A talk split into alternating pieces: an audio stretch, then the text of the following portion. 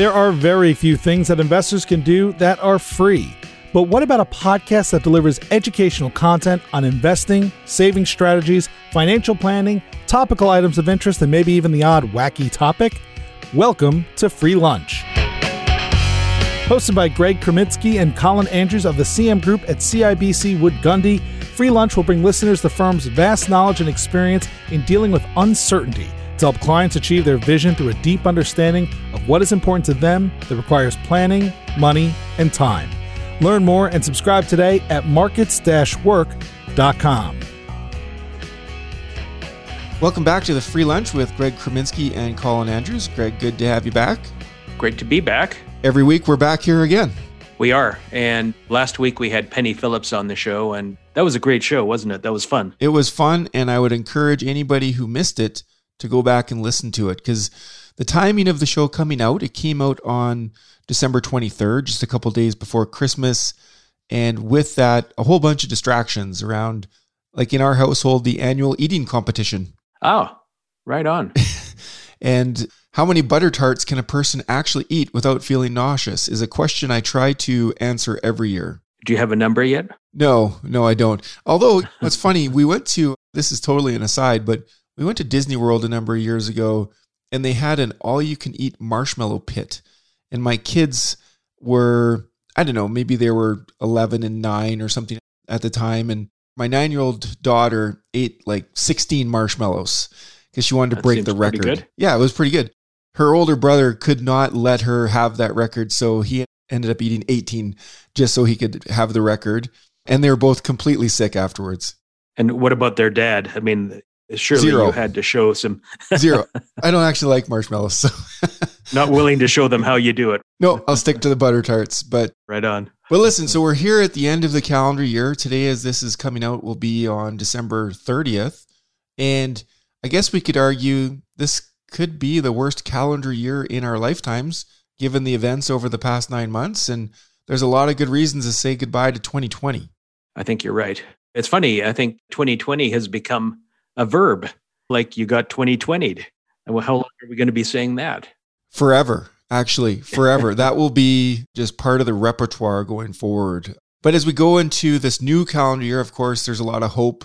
And we've talked about this in the past, that hope is the only thing stronger than fear. And so I'm very hopeful that 2021 is much different than 2020. I believe that is going to be the case. And we're talking about predictions today. So let's make our prediction. 2021 will be better than 2020. You heard it here first. It's not hard. That's not a hard prediction. That's like saying the sun will come up tomorrow. That's right. But with this new calendar year, of course, coming, this is the time of year when all of these lists start to come out. Lists from investment companies of what stocks to buy, what are the top stocks to own for this next year. And so today we're going to dig into these lists a little bit. And of course, this is just in jest. I know that there are people that follow these lists, and we're not making judgmental claims against them. We're just going to talk about it a bit. That's right. And again, we do this. I don't want to sound cynical, because essentially what's happening is people are being tasked with doing the impossible, and the impossible being predicting the future.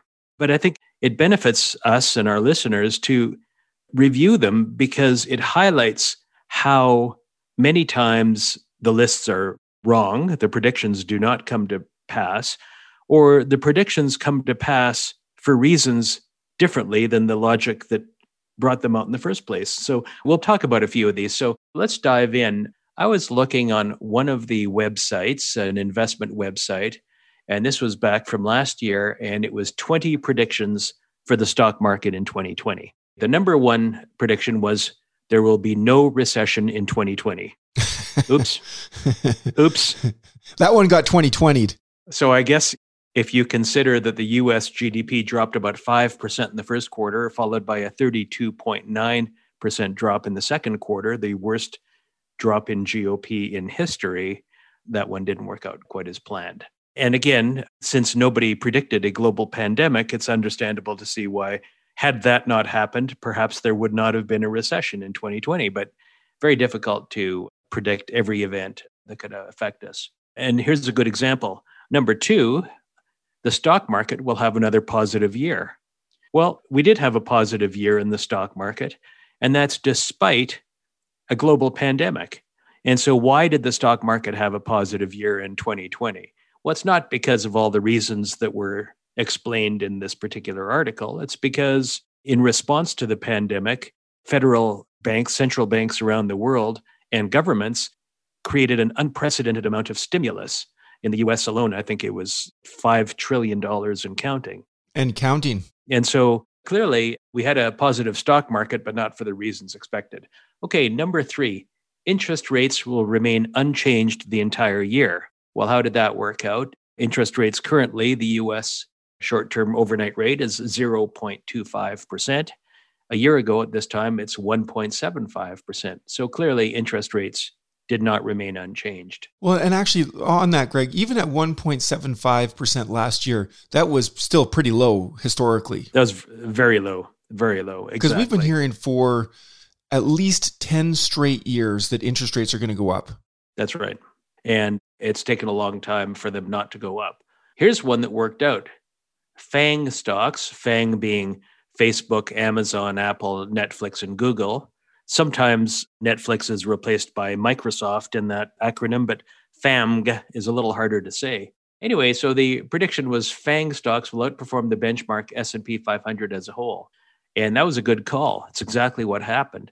But again, not for the same reason. The reason that they outperformed so dramatically was because of the pandemic, which required the economies to shut down and for people to work from home. And a heck of a lot of people had to engage those companies in order to work from home. That one feels like a coin flip to me, though. That one feels like, so this next year we're going in and you could say, well, heads, FANG will outperform, tails, it'll underperform. It could be. And there's lots of reasons, of course, as to why they might outperform. But here's the interesting one. Following on that prediction was, but, big but, Netflix will finish the year lower. Okay, so FANG outperforming, but not Netflix. Well, so what happened this year? Again, so close, but Netflix closed up over $200 a share, or 61% from the end of last year. So right for the wrong reasons and wrong for the wrong reasons. And the last one, there was 20 of these in this particular article. I'm just going to deal with 6 of them right now.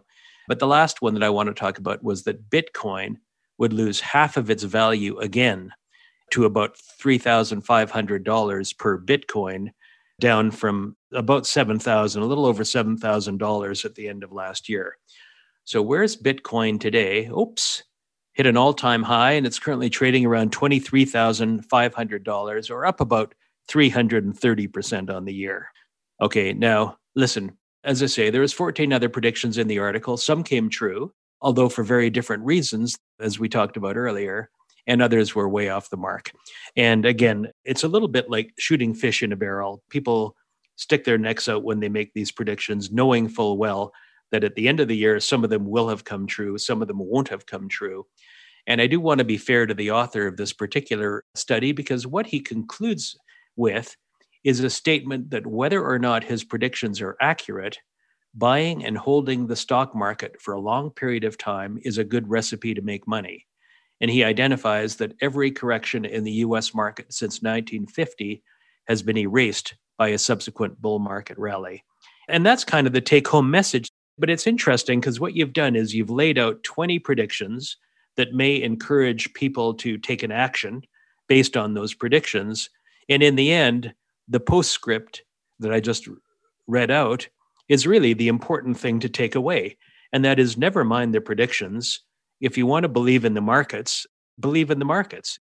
I found it quite interesting that after doing that, that's what he came up with. So, and listen, as I say, it's easy to pick holes, but it's also fun. So what the heck? Let's do some more. I find the Bitcoin one fascinating. I read something the other day that a Bitcoin is exactly worth one Bitcoin. So exactly. Well, carrying on with that, we should have prefaced this by saying, like, we're going to talk about some individual stocks on this show, but we're not recommending any of them, of course. We're not recommending anybody purchase them, sell them, or anything. This is just for information purposes. And in this case, Greg, for entertainment purposes too. Exactly. So Barron's came out with its top picks for 2021. And I'm not picking on Barron's. It's just that this was the list that I most recently saw. And so, as I said at the beginning of the show, these lists are put out by most, if not all, investment firms and investment publications, and they just sort of highlight companies that they think will do well. So which companies did Barron think had the most upside ahead of them for this new year?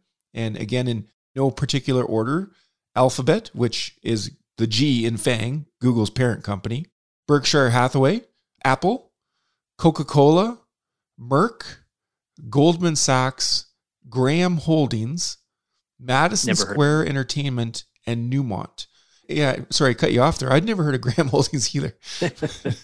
We shouldn't. There's a lot of companies out there. There's 3,000 in the sort of broad U.S. market index of the Russell 3000. So it's hard to know all of them. Yeah, 3,000 that trade every day on multiple exchanges. But the ones here, for the most part, are pretty well known. Like to go out on a limb and say, I don't know, Apple will do well this year. Well, okay. I mean, Apple is just sort of everywhere around us.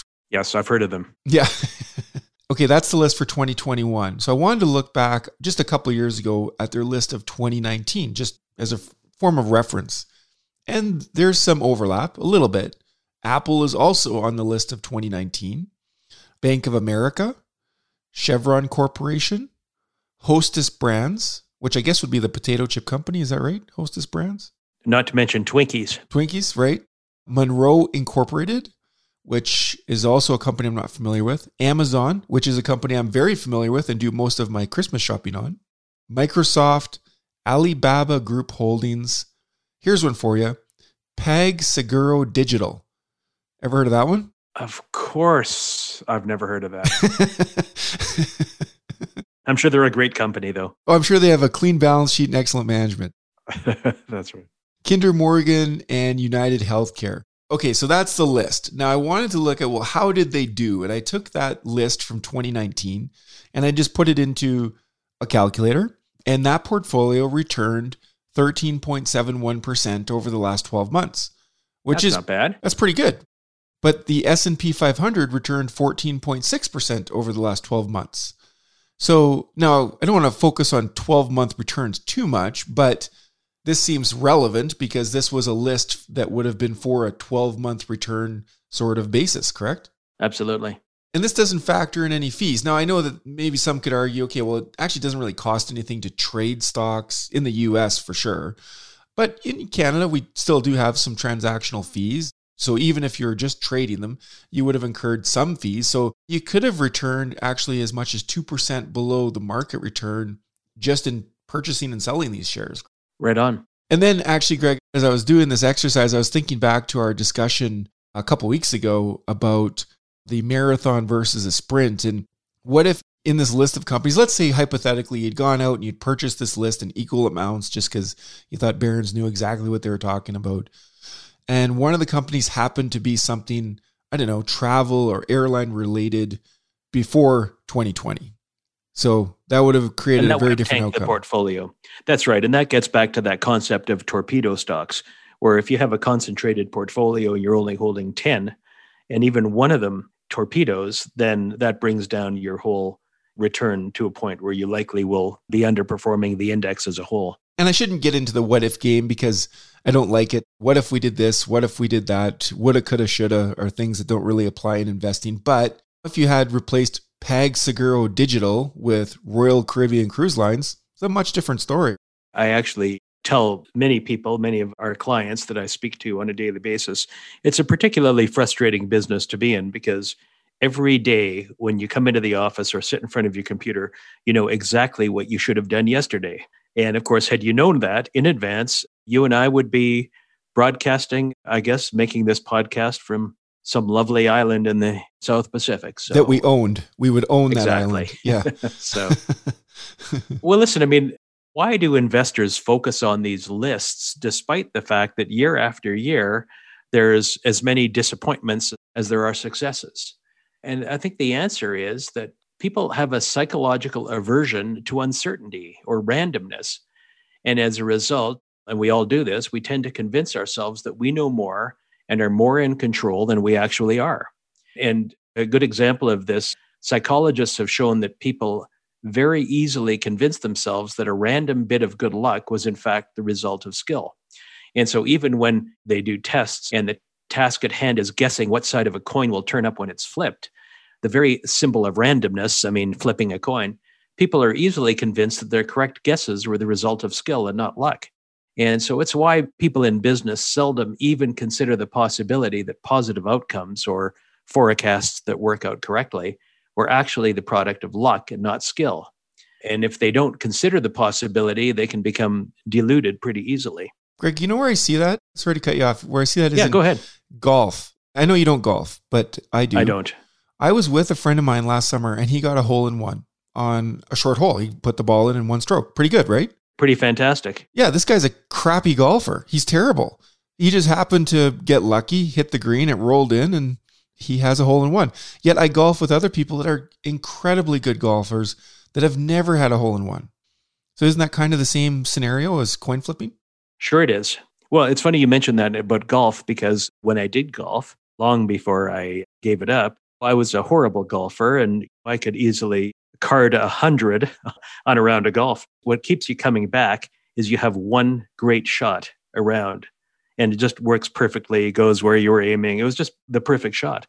And I always came away from it and I didn't get sucked into it because to me, it was like, well, gee, if I swing the club 100 times, I'm bound to connect once properly just by chance. That wasn't skill. If it was skill, I would have done it more than one time and I would have had fewer than 99 horrible shots. That sounds like a random distribution of returns. Exactly right. We all want to believe that somebody knows what's happening out there or that somebody is holding the information in their hands. And full disclosure here, we've had many conversations with investors over the years where it's clear that there's a belief that the best ideas are on some secret lists. And the reality is there are no secret lists. So when investors talk about other options from the models that we recommend, I guess our answer sometimes is like, oh, okay, well, maybe you're looking for our second best advice, second best choice of a portfolio selection. So it's interesting. It is. You know what it reminds me of is talking to my niece's boyfriend. He's a nice guy. And he's one of those guys you can ask anything and he just knows the answer, the in quotations. So I'll give you an example. I won't say his name because I don't want to embarrass him, but let's call him Jim. I'll say, Jim, how should I train my dog to go to the bathroom outside? Jim will give me the exact answer. This is how you do it. I'll say, Jim, what's the best type of paint for moisture areas like the bathrooms in my house? And he'll tell me exactly what he believes is the best paint. I'll say, Jim, should I get a real Christmas tree or a fake one? He has an opinion. He speaks with conviction. What's the best way to pack my car for a road trip? How should I raise my children? Should I brush my teeth upwards or up and down or in a circular rotation? It doesn't seem to matter what I ask him. Jim has the answer. He's and I think it's because he speaks with conviction. So Absolutely. This is kind of like when we watch television, there's finance shows and there's these call-in shows and people will call in and they'll have some guest on and they'll ask them about a company. So you've seen these shows, Greg. We've all seen them. I have. So I just happened to catch one last Friday and the expert was somebody I knew in our industry. And so I was curious, well, what companies will people call in and ask about? And what will he say? So the companies that people called in to ask about included, I'll name them all off and then I'll talk about them a little bit. Lightspeed, Cisco Systems, Fairfax Financial, Apple, Alibaba, BlackBerry, Bitcoin, Facebook, Copper Mountain Mining, Magna International, Intact Financial, and Microsoft. That's a pretty long list. That's a long list and very diverse companies in diverse industries. Well, yeah, that's my point. So the point is, okay, so this expert was to speak as an expert answering questions from investors on each of those different companies. But you had this vast number of sectors and specific companies that he was asked to give comments on. So my question, I guess, to the audience here is it reasonable to expect that a person on TV would know as much about Lightspeed, which is a software provider focused on production and payment acceptance, as they would know about Copper Mountain Mining, which is a copper and gold producer based in Canada, as they would know about Bitcoin, the new frontier cryptocurrency, Magna International, involved in automobile manufacturing. I mean, it's quite a list of companies that this person is being asked to comment specifically on and give specific recommendations as an expert. Doesn't make sense to me, Greg. It doesn't make sense. And listen, I give credit to a lot of these analysts. They study a lot of companies. They pour over balance sheets and income statements. And that's all great.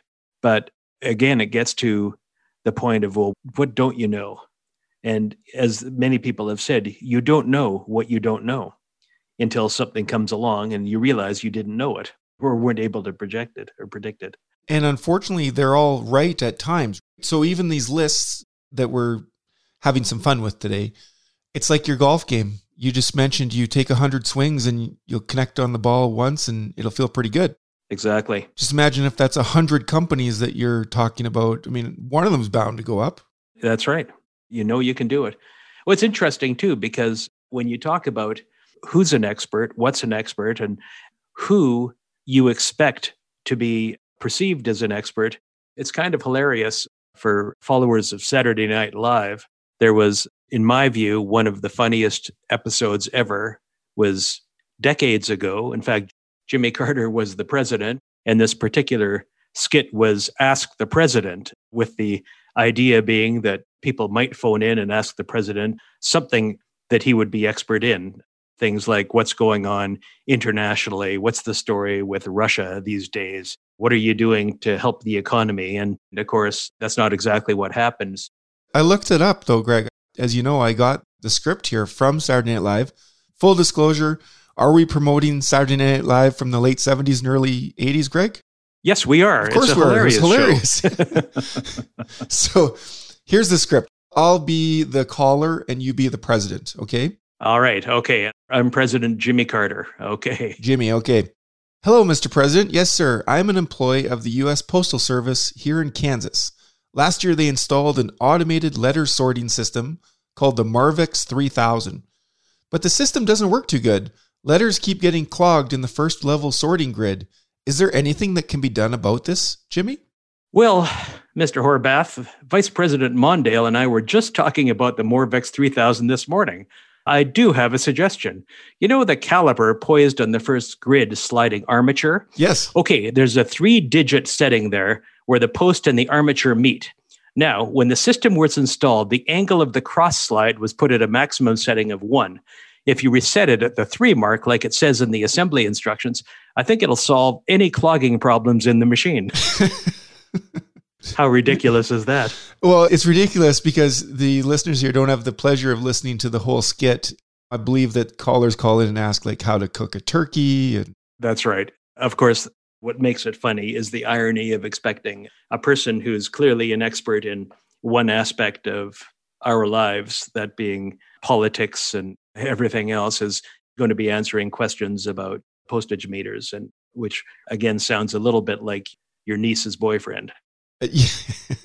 And listen, joking aside, and we're having some fun on this podcast at the expense of people who are making predictions. And again, our goal isn't to make anyone feel stupid. Our goal is to acknowledge the fact that predicting the future is a very, very difficult thing to do. And you can make a forecast about one aspect, whether it's geopolitics, whether it's global climate, whether it's health issues, whatever it might be. But the ability to take all of those forecasts and to combine them down into a prediction that will allow us to come up with any kind of accurate guess as to what the price of oil will be next year, or what the price of a Bitcoin will be, or how a particular stock will perform, it's a very, very difficult and I'd argue virtually impossible task. It is, except for the one that you mentioned. A Bitcoin will be worth one Bitcoin. Exactly. That's right. And as you say, we're not here to beat up people about these lists. The fact is these lists come out every year unsolicited, and people do read them and make investments based on the lists. That's right. And listen, why don't we kind of sum it up by making some predictions? I'm going to make some predictions. How about that? I predict that investing in stock markets and bond markets over the long time will result in returns that will help investors achieve their financial goals. Wait. You're really going out on a limb here. Exactly. When's the best time to invest? Well, I think it was Sir John Templeton that said the best time to invest is when you have money. And so if you have money, now is as good a time to invest as any. What should we invest in? I would predict that the best investment to give you a positive investment experience will be a broadly diversified basket of stocks and bonds, diversified by size, by type of company, by geography, and do that in a way that's at a relatively low cost. So those are my predictions for next year and beyond. What do you think? Well, Copper Mountain Mining, what's going to happen there? Well, of course, Copper Mountain Mining, I think will probably, based on its name, will probably be producing copper next year. And gold. Oh, and gold too. Excellent. Anyway, again, we always will sound like a broken record because we're always going to come down to those basic tenets of investing that we believe in. And we believe that will generate, as I say, positive investment experiences for our investors or for investors in general, and will help people work towards their financial goals and their life goals. Well, and we don't want to dissuade people from investing in individual companies if they choose to. We've talked about this. If you Absolutely. Take a small amount of your capital and you read a list and there's something there that you like and you think makes sense to you, just make sure you're putting in only as much as you can afford to lose. Exactly right. Right on. So, Greg, for fun, what are you doing these days? What are you reading, watching, doing? As we talk when we have our own little team meetings, my days tend to be the same from one day to the next. And this year, it's been from 1 week and 1 month to the next, going on 9 months now. I actually started a new book because I figured this one might take me straight through the pandemic. It's a book by Ken Follett, and it's called The Evening and the Morning. Wait, aren't those like 1,200 pages or something? This one, I'm going easy on myself. It's only 900 pages. And of course, this book is set in England in the beginning of the Middle Ages.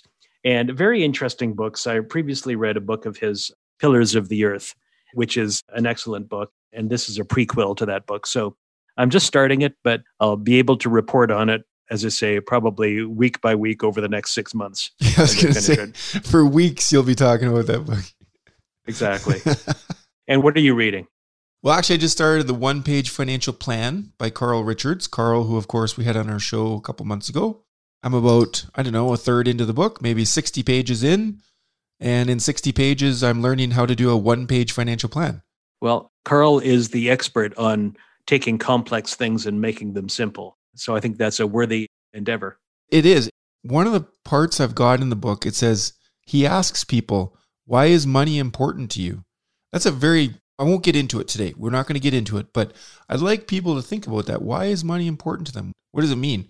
Because what does it have to do with lists of stocks? I mean, maybe it's related, maybe not. But I got to tell you, I watched a movie last night with my wife and daughter. We ordered sushi in. It was the ordering of sushi that triggered a memory of my wife who said, let's watch Memoirs of a Geisha as a nice family movie. Seems appropriate. It was okay. I don't think it was the greatest movie to watch with my 14-year-old daughter, but it was okay. But now let's talk about local events. Anything for local events? Well, let's see. For me, getting out of my driveway and down the street in this snowstorm is probably going to be one of the highlights of the next few days. But speaking of New Year's Eve, which is coming up in a couple of days, I don't think we have anything planned. How about you? Is there anything going on that you're going to take the kids to see? The only thing we plan on doing is celebrating the end of 2020 because 2020, you sucked and we need something better. Second that, you bet. Well, 2021 is going to be a whole lot better. That's my prediction as well. Again, going out on a limb. So we're going to finish off our podcast talking about the validity of predictions with that last biggie. Exactly. 2021. Right on. All right. Well, listen, thanks for joining us today on the Free Lunch. We hope everybody stays safe, warm, and full during the holidays. And we will catch everybody in the new year. We'll be back in 2021. You bet. All right. Till then.